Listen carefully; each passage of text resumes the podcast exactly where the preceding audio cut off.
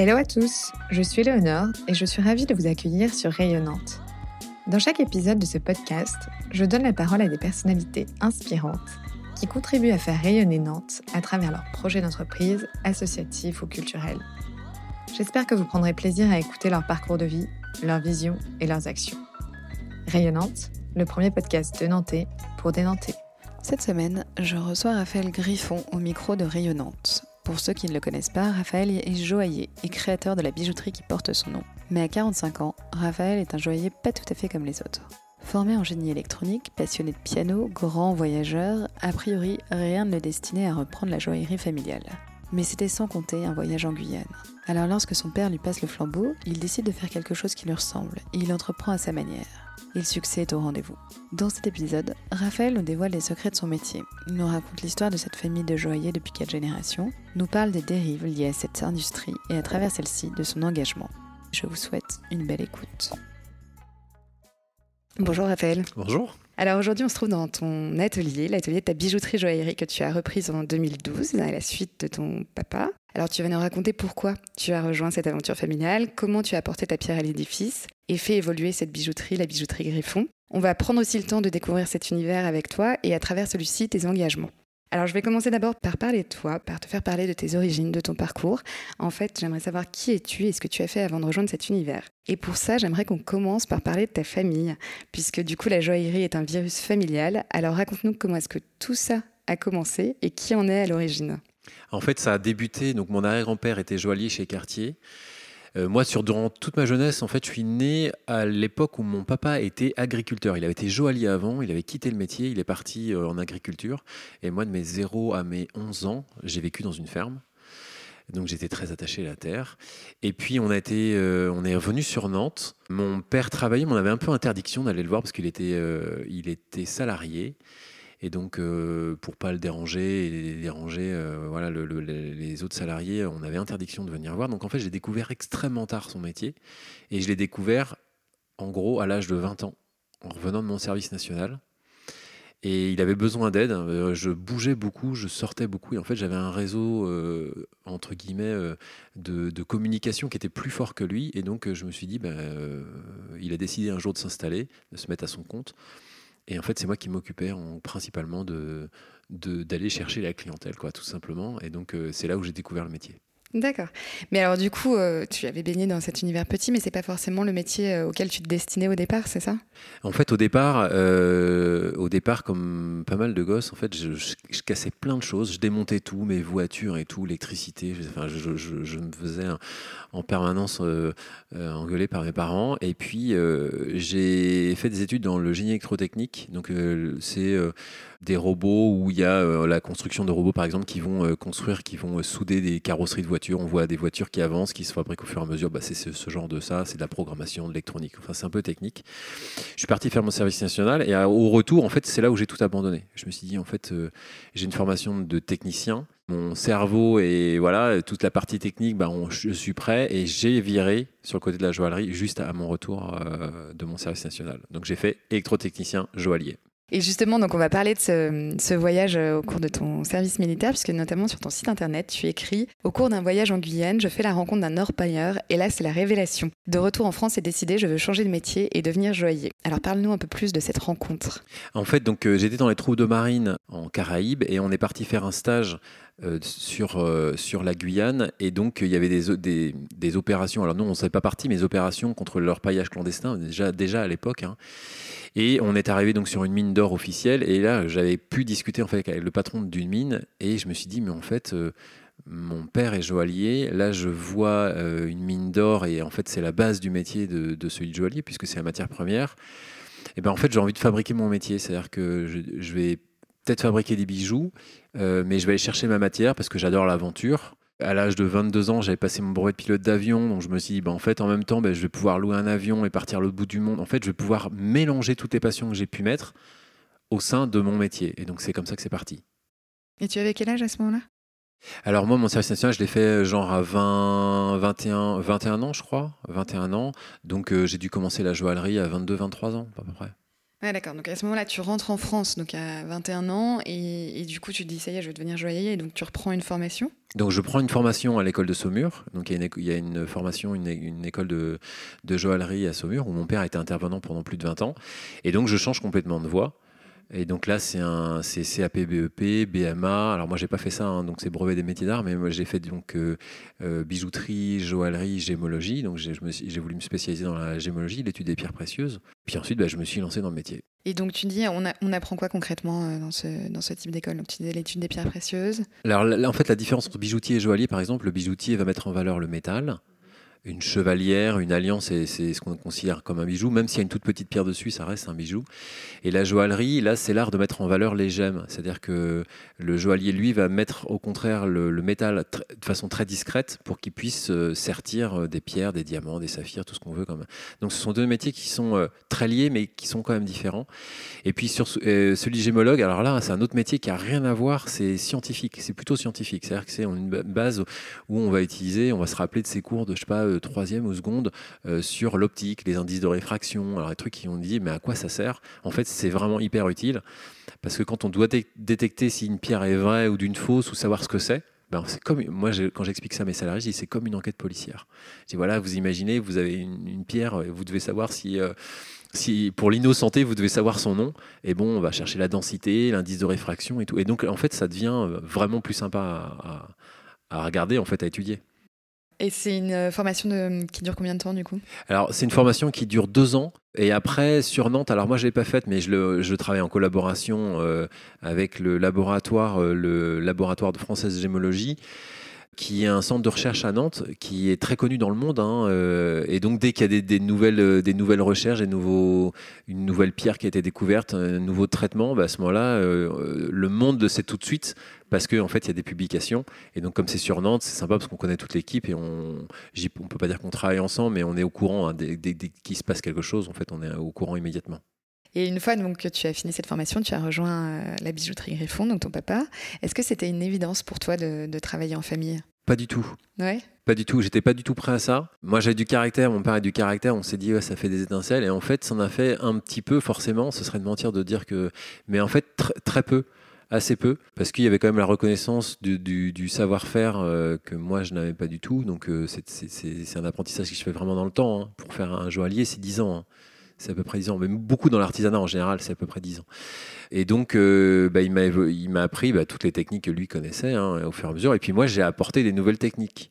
Et pourquoi au départ tu as fait ce choix du coup de, de, le, rejoindre lui plutôt que tu vois d'aller dans une autre bijouterie euh, sur la place synthèse Eh ben en fait je me suis pas posé la question. C'est-à-dire qu'en gros euh, comme mon père euh, donc il a été salarié d'une société sur Nantes, il en a eu marre de, cette, de, de travailler dans cette, dans cette société là et il n'avait pas les moyens de s'installer.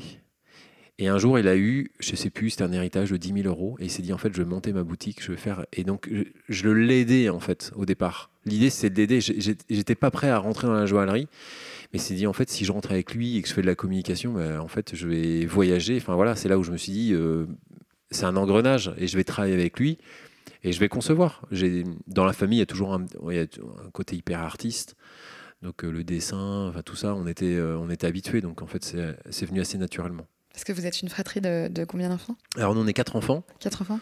On est quatre enfants, mais euh, il y a toujours eu euh, de la musique, du dessin. Euh, c'était l'éducation sans la télévision. Donc, si on n'a pas de télévision, si on s'ennuyait, bah, c'est très bien parce qu'on on devenait créatif. Donc, c'était ça aussi.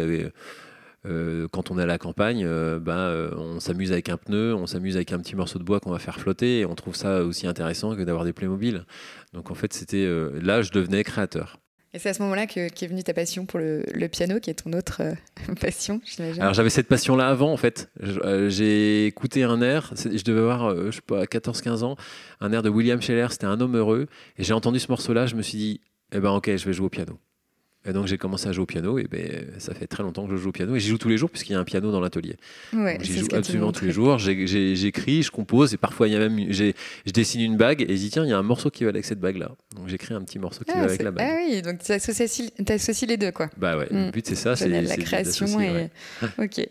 Et alors du coup si on revient sur euh, sur ton histoire avec la bijouterie euh, Griffon, donc en 2012 après plus de dix années de travail avec ton papa, tu prends euh, ton père te transmet définitivement le flambeau et donc tu prends la tête de cette bijouterie, si je ne me trompe pas. quelle était toi ton envie à ce moment-là? En fait, j'avais pas une envie précise. C'est le moment où je me suis dit, en fait, il faut passer le pas et je vais devenir entrepreneur. C'est-à-dire qu'en gros, je voyais mon père faire avec toutes les qualités et tous les défauts en disant, bah, en fait, je vais essayer de, reprendre le flambeau parce que euh, relancer une autre génération, c'est aussi intéressant dans l'artisanat. Ça donne un, enfin, ça, donne un atout en plus à la connaissance. Et donc, euh, je j'ai pas dû réfléchir très longtemps et je me suis dit ok c'est parti banco on lance je me fais peur. De toute façon il faut savoir c'est un gérant il se fait peur. Euh, si vous faites pas peur en fait vous, vous, ferez pas grand chose donc on se fait peur mais par contre c'est des, peurs qui sont calculées forcément. Euh, on maîtrise pas tout mais on en maîtrise peut-être 80% et puis ok on se dit bah on se lance à l'eau et on verra bien. Mais ça devrait bien se passer et alors du coup, euh, on va s'intéresser un petit peu plus à votre travail, à votre quotidien, à votre style et puis aussi aux, clés du succès de cette euh, bijouterie joaillerie. Donc raconte-nous un peu comment est-ce que vous travaillez chez Griffon. Nous, on travaille, alors principalement, je dis, c'est le côté humain en premier. C'est-à-dire qu'il faut qu'il y ait un coup de cœur entre le client et le créateur et le créateur envers le client. S'il n'y a pas ça, c'est pas la peine de travailler. Et ça, ça fonctionne avec tous les créateurs, tout, enfin, que ce soit dans la joaillerie ou autre part. Il faut qu'il y ait une, connivence extrêmement forte, une compréhension et que la personne qui vient, qui vient chez vous se lâche totalement. C'est-à-dire que si elle vient vous faire faire un bijou, il y a une raison. Et parfois, il y a une raison, raison euh, hyper profonde et on le sait quand la personne ne le dit pas le détail. Et ça m'est arrivé euh, à plusieurs reprises en disant mais en fait je sens qu'il y a quelque chose qui est vous voulez dire dans quelque chose dans votre bijou mais vous ne le dites pas. Alors soit parce que c'est très intime, soit parce que c'est très douloureux, soit et en fait quand la personne se lâche, en fait c'est là on dit ok j'ai parfaitement compris ce que vous voulez, maintenant je vais vous dessiner le bijou. Et en fait c'est ce qui donne toute la tonalité euh, du, bijou qui va être créé. C'est c'est plus un bijou, c'est une émotion c'est une émotion qui a été transmise euh, par une pierre, parce que y a par un mot, par un voyage, par euh, et ça c'est la chose, c'est enfin c'est primordial en fait dans la création. Aujourd'hui, on, a énormément de travail et je peux, je peux faire le choix de dire oui ou non à un client. Et si je dis non, alors ça reste relativement rare, c'est qu'en fait il y a quelque chose qui ne passe pas et que euh, alors soit ça passe pas avec moi, ça peut arriver et je dis tiens j'appelle un de mes salariés en disant écoute est-ce que tu peux tenter et, parfois ça marche. Donc c'est une histoire de personnalité aussi, ça joue. Et donc c'est à chaque fois c'est le facteur humain et c'est passionnant. Ça c'est ça c'est vraiment très intéressant. Il y a une vraie dimension d'introspection du coup. Tu, tu limites un peu psy en fait. Tu discutes avec les gens, euh, tu essaies de, cerner les personnalités, euh, de cerner les attentes au mieux euh, à travers leur histoire en fait. Ouais. Qu'est-ce qu'est-ce en fait au travers de votre bijou, qu'est-ce que vous voulez raconter Est-ce que qu'est-ce que vous voulez transmettre? Parce que vous allez le transmettre peut-être ou pas du tout. Mais donc c'est et donc, ouais, c'est super important dans la création. Et vous, j'imagine que vous apportez quand même votre patte, votre touche. Il y a un style euh, à Atelier Griffon Oui, il y a un style. Il y a un style, mais pourtant c'est assez étonnant parce que en fait les, les, demandes sont tellement diverses et variées. Donc on a, nous, on a des bijoux qui partent aux États-Unis, qui partent là, qui sont partis en Corée ou qui vont partir en Belgique. Euh, donc euh, ah on a de plus en plus de, bijoux qui partent à l'extérieur. Et donc il y a ou des, des, Indiens ou qui sont partis au Maroc. Donc en fait il y a des styles tellement différent qu'on peut pas dire tiens ça vient de chez Griffon parce que la demande a été très différente. Mais par contre dans le style de fabrication, oui. Mais ça faut faut vraiment avoir l'œil pour le voir. Mais oui, il y a toujours, il y a souvent, il y a quelque chose qui qu'on peut reconnaître. Donc ta clientèle, elle n'est pas uniquement nantaise en fait. Ah non non, non en fait majorité nantaise, donc j'ai un bureau à Paris. Mhm. J'ai un bureau à Paris, ce qui fait qu'en fait, on se développe aussi également beaucoup là-bas. D'accord. Il se trouve où à Paris? Alors, je ne donne pas l'adresse parce que c'est ah. un bureau chez, chez, un, chez, un, chez un, diamantaire, donc c'est euh, dans, le, dans le 9e. Et donc, euh, j'y vais une à deux fois par mois et je donne tout. Donc, à chaque fois, je donne l'adresse au dernier moment. Mais en fait, donc, ça nous permet, nous, de nous développer énormément aussi sur euh, les réseaux parisiens et la couronne de Paris. mais également, en allant sur Paris, on développe aussi sur l'international. Voilà. Donc euh, là, le but aussi, bah, c'est on travaille pour les Nantais, mais on travaille, on ne travaille pas que pour les Nantais. Et l'atelier, je veux qu'il reste vraiment à Nantes. D'accord. Pourquoi? Parce qu'on a un lieu juste euh, incroyable. J'ai mis un temps fou. J'ai pris beaucoup de risques pour, euh, pour avoir ce, ce, lieu. Et en fait, il fait rêver autant les gens qui viennent que les salariés et que moi quand je viens. En fait, c'est un endroit hyper apaisant. apaisant. On voit les joailliers travailler à l'extérieur, donc je voulais mettre en valeur les joailliers, les artisans, c'est ça qui est hyper important chez nous. C'est, il euh, n'y a pas que le patron qui dessine, il y a euh, en fait c'est toute une équipe et c'est l'équipe qui fait qu'on fait du beau travail. Hmm. Tu casses un peu les codes de la joaillerie classique avec justement ces ouvertures, ces grandes baies vitrées qui donnent sur la rue où on voit travailler justement tes bijoutiers joailliers. C'est une vraie volonté de ta part oui, en fait, je, voulais casser les codes dans le sens que la joaillerie, on, imagine euh, le responsable arriver en costard-cravate avec des souliers bien, bien vernis. Et en fait, moi, je me considère plutôt comme un homme de terrain, c'est-à-dire que euh, j'adore. Là, je reviens d'Amazonie, bah, je suis tombé dans la boue euh, jusqu'en haut des cuisses. je dis pas que je viens venir comme ça à l'atelier, mais, mais en fait, les gens, lorsqu'ils viennent dans un atelier, ils viennent voir aussi les mains sales, les mains qui ont travaillé, qui ont sculpté, qui ont forgé. Et donc, en fait, on casse les codes et les gens recherchent ça les gens recherchent de plus en plus le côté vrai en disant bon, c'est très bien dans une vitrine, c'est très beau dans une vitrine, mais c'est pas fabriqué derrière. Là, nous, c'est vraiment fabriqué au sein de l'atelier. Donc, tu dirais que c'est ce que ta clientèle recherche aujourd'hui? C'est ce que la clientèle recherche aujourd'hui et c'est ce qu'elle recherche de plus en plus en fait. C'est un nouveau regard sur la connaissance de la matière. Et les gens nous posent des questions sur la connaissance de la matière et qu'est-ce qu'il y a derrière la matière? Et donc aujourd'hui, nous, on est capable de pouvoir, pas sur tout, ce serait mentir, mais on peut répondre sur une très grosse partie de, des, matières qu'on utilise. D'accord. Et donc on a parlé donc euh, de la création euh, et ensuite vous fabriquez aussi à l'atelier les, bijoux. Vous fabriquez tout type de bijoux? Absolument tout. Ouais. Du, de la boucle d'oreille au piercing, euh, à la chevalière armoriée, en fait, une petite partie qui va se mettre sur une dent avec un diamant. En fait, c'est ça qui est assez amusant. En fait, on a des demandes qui sont qui peuvent être complètement décalé et, aussi on va on va s'amuser, on va se marrer. Enfin, le but c'est c'est vous arrivez le matin, on dit ah on va travailler sur une pièce, c'est sympa, on n'a jamais fait ça. Ou, donc on, ça peut être voilà ou la parure ou de joaillerie. D'accord. Et vous êtes combien de, de, salariés dans ton atelier? Là, en fait, on est une équipe de 7. D'accord. Et on va certainement, euh, certainement embaucher euh, encore une ou deux personnes bientôt. Là. Bon, super. Et justement, quels sont tes projets pour ta bijouterie dans les prochaines années? Donc là, on s'agrandit. je vais rajouter un local de plus de 80 mètres carrés. Euh, et là, l'idée, c'est de pouvoir euh, être complètement autonome sur euh, certaines choses qu'on maîtrise, mais pas complètement. et là, j'investis dans du matériel de fonte très haute dernière génération. En fait, on va pouvoir fondre des métaux autres que de l'or ou du platine. On va pouvoir travailler euh, des aciers ou parce qu'on a des demandes aussi très particulières, mais ça sera en bijouterie. Donc ça c'est une partie. Et une deuxième partie où je vais avoir deux postes de taille de pierres précieuses. Donc ce sera inédit dans l'ouest de la France d'avoir au sein même d'un atelier de pouvoir retoucher ces pierres.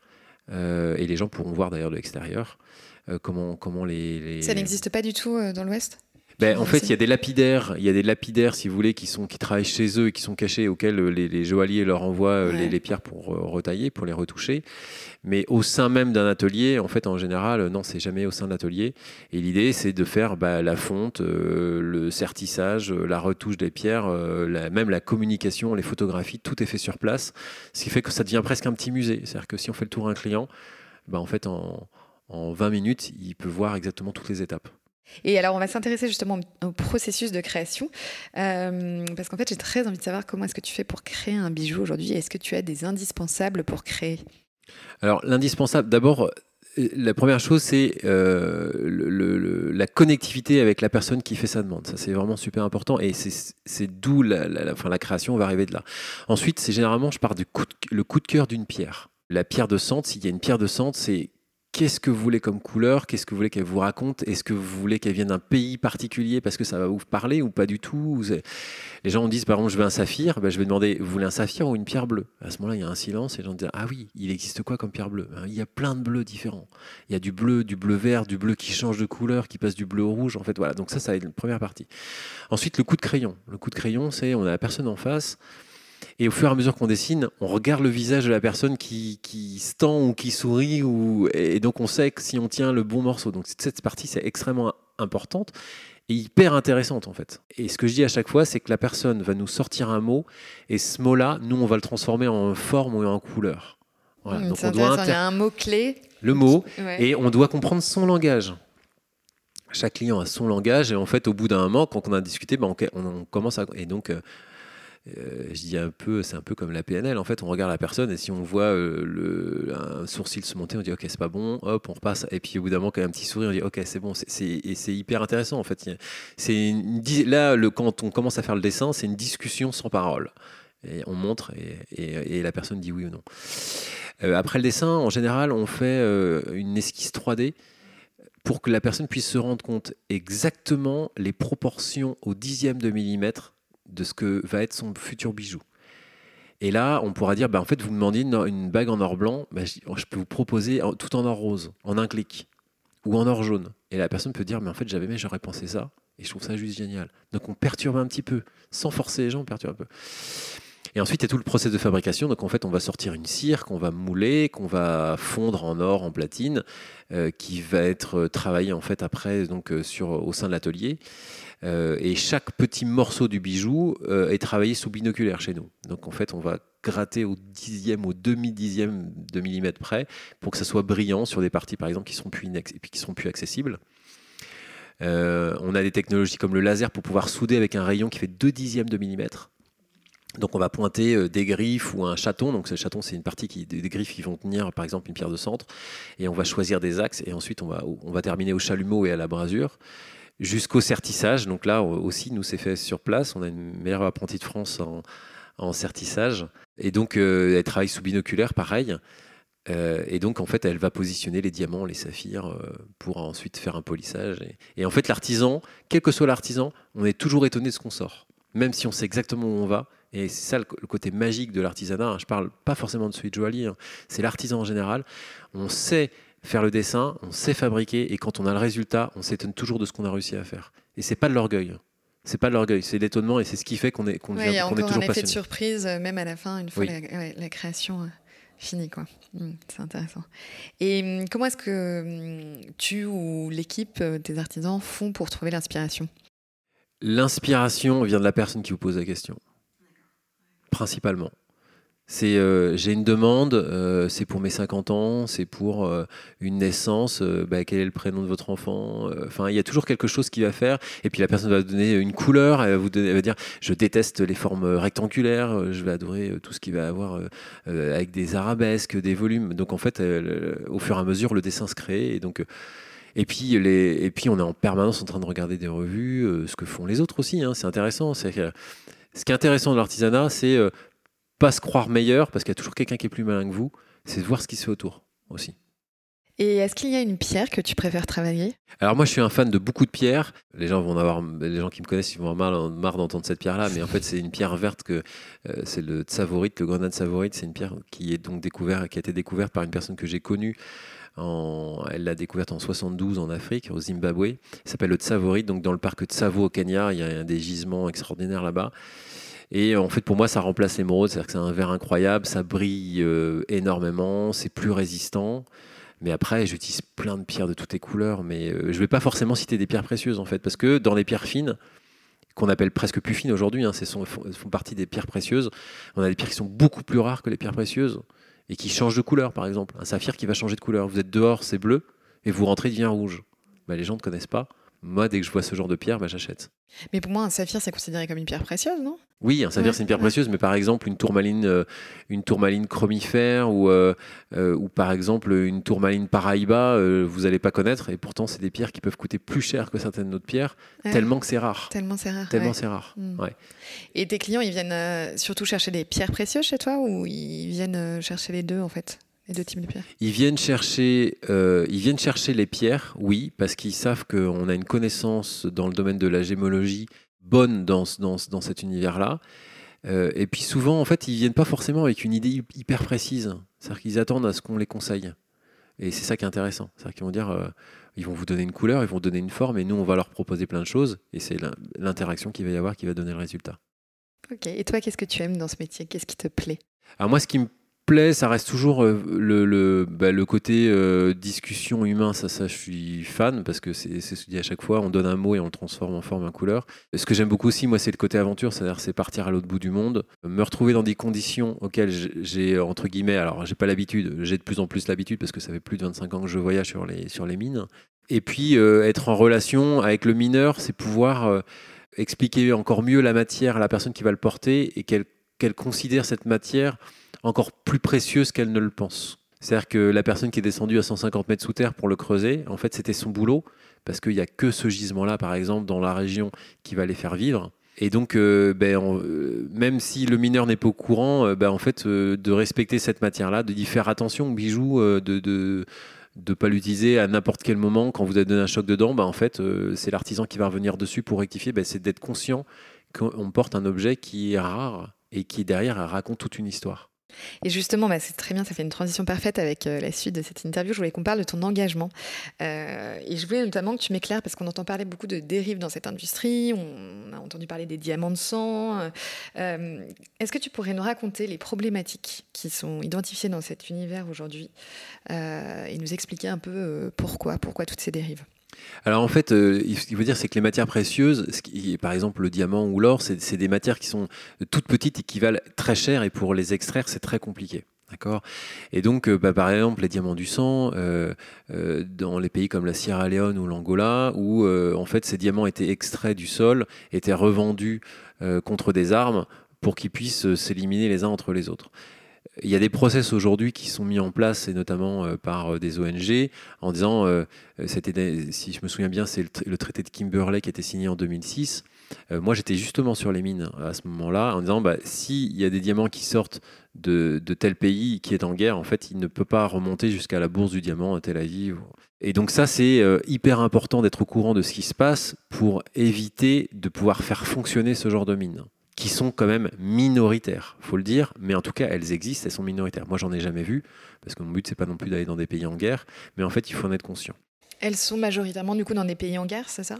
Oui, alors aujourd'hui, euh, aujourd'hui, par exemple, la Sierra Leone ou l'Angola, euh, ce sont des pays qui sont plus en guerre, mais en tout cas, s'il devait y avoir à se passer quelque chose, d'un seul coup, en fait, il y aura un veto qui serait mis sur ces, sur ces exploitations-là. Et c'est intéressant. Donc là, c'est pas du tout des gens qui sont liés au domaine de la joaillerie, c'est souvent des ONG qui contrôlent ça et qui alertent, en fait. Ce sont des lanceurs d'alerte. Moi, de mon côté, euh, j'essaye de m'y intéresser parce que, et c'est pas une nouveauté, c'est-à-dire que moi, je dis, ça fait 25 ans que je fais ça, c'est pas depuis qu'on parle du fair trade que j'ai commencé à le faire. C'est toujours été un sujet euh, sur lequel j'ai travaillé. Et là, je reviens juste d'Amazonie.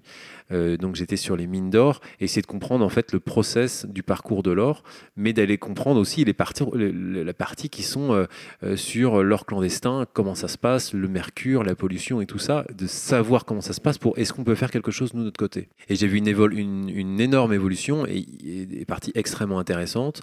C'est justement, euh, aujourd'hui, les mines légales n'ont plus le droit d'utiliser le mercure. Moi, quand j'y étais, elles avaient le droit de l'utiliser. Donc à partir de 2006, euh, c'est devenu interdit. Et il y a une replantation des territoires. C'est-à-dire qu'en gros, une fois que les terrains ont été exploités, les, les sociétés minières rebouchent et replantent et c'est vérifié ensuite par, euh, pas des ONG, mais par exemple par, l'ONF qui va vérifier si tout a été bien fait. Et moi, j'ai une copine qui est sur place qui est géologue, Delphine Mio, et en fait, elle, son taf, c'est vérifier avant le terrain dans quel état il est et après dans quel état il était rendu. Parce que là, tu nous parles d'or clandestin, mais en fait, qu'est-ce qui se passe? En fait, c'est de l'or clandestin, c'est-à-dire qu'en fait, ce sont euh, principalement des Brésiliens et des Surinamais qui traversent soit l'Oyapock du côté du Brésil ou le Maroni du côté du, Suriname, et ils vont exploiter l'or euh, guyanais. Ce qui fait qu'aujourd'hui, on a euh, plus de 150 ou 160 terrains exploités par des clandestins, ils sont presque plus de 10 000, et pour une tonne sortie officielle, c'est 10 tonnes qui sont volées. Et 10 tonnes qui sont volées, en fait, c'est des tonnes et des tonnes de mercure qui sont rejetées au cœur de la nature. Et donc, c'est nous, en tant que joailliers, comment on fait pour pouvoir contrôler ce genre de choses-là? Alors, on n'est pas des héros, on n'est pas des super-héros, mais par contre, d'aller sur, le, d'aller sur place, d'aller sur le terrain, c'est osé parce que c'est des terrains qui sont euh, relativement risqués, donc on est très peu à le faire. Et j'ai trouvé une mine, j'ai eu un coup de cœur avec un patron d'une mine, parce qu'il ressemblait, moi, à la société, l'image que je me fais de ma société. J'ai eu un coup de cœur pour ses salariés, parce qu'il y a un côté bienveillant. Euh, c'est une mine officielle, évidemment, euh, la question ne se pose pas. Et euh, il y a derrière, il y a une vraie éthique qui est mise en place. Donc, en fait, mon, mon métal va venir de cette mine-là. Alors, tout n'est pas parfait, tout, rien n'est parfait, hein. mais en tout cas, j'essaye de, de, faire, de faire les choses le mieux possible, pour, justement pour mes matières. Ouais, ce que je comprends, c'est qu'il y a un vrai enjeu sur la, traçabilité de ta matière euh, première. Quoi. Il, faut, comprendre euh, d'où elle vient, où elle a été sourcée, euh, jusqu'à tout son, tout son chemin, jusqu'à ici, tes ateliers. Quoi. C'est, ouais, c'est ça. Et comment est-ce que tu fais justement toi pour choisir tes partenaires? Du coup, ça fait une belle transition. Tu nous parlais de, cette mine. est-ce que tu as des critères spécifiques pour les choisir ou? Les critères, en fait, ça, je reviendrai toujours au même, c'est le facteur humain. C'est-à-dire que j'arrive sur place, j'ai vu cette mine, je, suis arrivé avec une personne, c'était la, genre la dernière mine, et je, discute avec le gars et j'ai un coup de cœur en fait. C'est que du coup de cœur, c'est de se dire lui correspond, j'aime bien sa façon de voir, dans son dialogue, dans sa façon. On reste deux trois jours avec eux. Il y a un moment donné où il y a enfin, les faux semblants, ça, ça, devient compliqué. Vous êtes en plein cœur de l'Amazonie. sous, sous... Donc là, on dit ok, c'est hyper intéressant. Je sens que j'ai quelqu'un qui est intéressant et qui en plus lui veut échanger. Il veut dire, euh, regardez, c'est, euh, ça reste de l'industrie, il hein, ne faut pas se dire, c'est pas Walt Disney. Hein. Euh, il y a de la déforestation, mais derrière, les choses sont remises en place. Et l'exemple pour terminer, c'est que aujourd'hui, tout le monde porte du coton, du cuir, on a tous un iPhone. si tout le monde se remettait en cause d'un seul coup, en fait, bah, ce serait génial, mais ce serait presque impossible. D'accord? Et donc, si on peut le faire sur des toutes petites parties, bah, c'est déjà tellement bien. J'insiste dessus, mais du coup, c'est important de. Je suis pas sûre que, que, tout le monde ait cette euh, euh, connaissance-là. Euh, en fait, toi, tu te déplaces vraiment pour rencontrer tes partenaires, quoi. Moi, je me déplace. C'est-à-dire que c'est pas un coup de téléphone, c'est pas un mail. C'est. Euh, tu passes pas par une tiers personne qui est sur place, qui va faire ce travail-là à ta place, quoi. Je me déplace à chaque fois. c'est important, je pense, mm. d'insister là-dessus. Et, et, justement, donc, il y a un sujet qu'on n'a pas abordé. lors de tes différents voyages, tu réalises, tu tournes, tu réalises des films dont l'objectif, si j'ai bien compris, est de sensibiliser les uns et les autres à ces problématiques. Oui, c'est ça. En fait, quand lorsque je me déplace, euh, c'est pour voir d'abord comment ça se, ça se passe, mais comme personne ne va sur place, mes clients vont pas avoir euh, l'occasion de se déplacer, à moins qu'ils soient un peu, euh, un peu aventuriers ou qu'ils aient les connaissances ou les contacts pour y aller. Eh bien, je prends une caméra et en fait, j'ai un petit studio de montage et je réalise des documentaires. Donc, le dernier que j'ai sorti, donc présenté au théâtre Gralin, on a fait venir un lapidaire qui a, taillé une, qui a taillé une pierre en direct devant les gens. On a fait monter une parure de joaillerie. Enfin, il y, y, a quelque chose. Et donc, le documentaire, lui, retrace euh, moi, mon aventure, en fait. Donc, euh, j'ai envie de transmettre. Euh, et en fait, pour transmettre aujourd'hui, l'un des meilleurs moyens, ça reste le documentaire, l'image. Et puis, ça fait voyager. En fait, aujourd'hui, les gens, ils ont, ils ont juste besoin d'en rêver. Et ça fait rêver. En fait, moi, j'ai le sentiment que ces, problématiques, elles ne sont pas encore installées dans toutes les consciences, notamment. Euh, enfin, euh, je compare un peu à l'industrie textile. En fait, j'ai le sentiment que sur l'industrie euh, textile, c'est acquis, tout le monde sait que l'industrie textile pollue, etc. Mais est-ce que tu dirais que c'est autant le cas sur cette industrie du bijou, de la joaillerie? Alors, ce qu'il faut dire qu'en fait, l'industrie du bijou, qui achète 0,2 g de carat de diamant par an, en fait, c'est minime. C'est-à-dire qu'en gros, c'est une industrie qui est toute petite, qui, euh, euh, on peut dire ce qu'on veut, hein, mais euh, ça, reste qui, achète, je sais pas, 4-5 vêtements ou 10 vêtements par, an. En fait, c'est beaucoup plus commun d'acheter un carat par an. En fait, ça n'existe pas. Donc, en fait, c'est pas pour minimiser le côté pollution, mais en fait, c'est pas une industrie qui, est extrêmement consommatrice de, pollution. Mais par contre, comme euh, il faut en être juste conscient, c'est-à-dire que c'est ce que je dis, dès qu'on est conscient des choses, on essaie de les améliorer. Et, euh, et je suis pas un, vacantiste là-dessus, mais en tout cas, dès qu'il y a quelque chose de nouveau qui apparaît et qui peut être modifiable dans le côté bonne chose, bah à ce moment-là, on le fait immédiatement. Et est-ce que tu sensibilises tes clients lors d'échanges avec eux sur ces problématiques-là ou, ou tu rentres pas du tout dans ces sujets? En fait, les gens viennent nous voir aussi pour ça. D'accord. C'est-à-dire que je suis pas, euh, j'ai pas une étiquette euh, écologiste ou une étiquette euh, où je vais être sur le sur le terrain pour revendiquer et essayer de convaincre les autres. En fait, c'est pas du tout mon rôle. Moi, juste ce que je fais, c'est que je le fais avec passion. Je dis juste ce que je fais. Je, je, ne fais pas tout bien, mais par contre, ce que je fais bien, les gens viennent le rechercher en disant ah, en fait, ce que vous faites, ça m'intéresse parce que je suis sensible à ça. Mais mais derrière, dès qu'on peut modifier quelque chose, même au sein d'ateliers, hein, il y a des produits, j'ai retiré immédiatement, j'ai su qu'il y avait une nouvelle chose, je suis tout le temps à l'écoute de ce qui se fait. Ce sera jamais parfait, mais en tout cas, ce sera mieux. Et comment est-ce que tu sensibilises tes équipes sur ces sujets? On est tout le temps en train de discuter avec ensemble. On est, on est hyper, en fait, on est une équipe hyper soudée. C'est-à-dire que tous les matins, on s'arrête, on discute pendant 10 minutes, un quart d'heure ensemble, on prend tous un petit thé ou un petit café ensemble et chacun raconte euh, soit son week-end, euh, soit les projets. En fait, il, faut dans une société que les salariés soient heureux de venir. Et s'ils viennent avec une boule euh, au ventre, c'est que vous avez raté en tant que gérant, c'est que vous êtes planté quelque part. Et, le, ou le jour où ils ont une boule au ventre, ben, il faut qu'ils viennent vous voir, ou vous, vous avez la capacité de détecter la personne. Il y a un truc qui ne va pas, il faut que j'aille le voir. Et donc en fait, on discute en permanence. Et ils me suivent en fait. Et c'est super agréable d'avoir des salariés en disant bah, Raphaël, euh, on ne peut pas te suivre en Guyane, on adorait. Mais en fait, euh, bah, le projet, oui, ça nous intéresse parce que ça nous touche. Et eux, ils sont porteurs aussi de cette nouvelle-là en fait. On va s'intéresser à Nantes, puisque tu es nantais d'origine, tu le disais. Tu as développé cette bijouterie, donc Griffon ici, même si tu as aussi ton atelier à Paris. Alors, qu'est-ce que tu apprécies, toi, dans le fait de travailler à Nantes? Nantes, moi, je trouve que c'est une dimension d'une ville qui est parfaite entre euh, le, côté moderne et la campagne autour. Moi, j'adore la campagne, et donc il y a la mer la campagne. Euh, c'est une ville où j'ai fait toutes mes armes, euh, j'ai fait toutes mes soirées, mes sorties à Nantes. Donc en fait, j'ai un réseau qui, au bout d'un moment, s'est dispatché un peu partout en France, même au monde. Et puis en fait, les gens reviennent tous à Nantes. C'est assez amusant en fait. les copains qui étaient sur Paris ou même pas mal à l'étranger, premier ou deuxième enfant, en fait, ils reviennent à Nantes parce que c'est une ville qui est relativement apaisée, qui est relativement calme euh, au plan culturel, c'est énorme ce qui est investi en investissement culturel, c'est juste énorme. Hein. il y a énormément de choses à voir.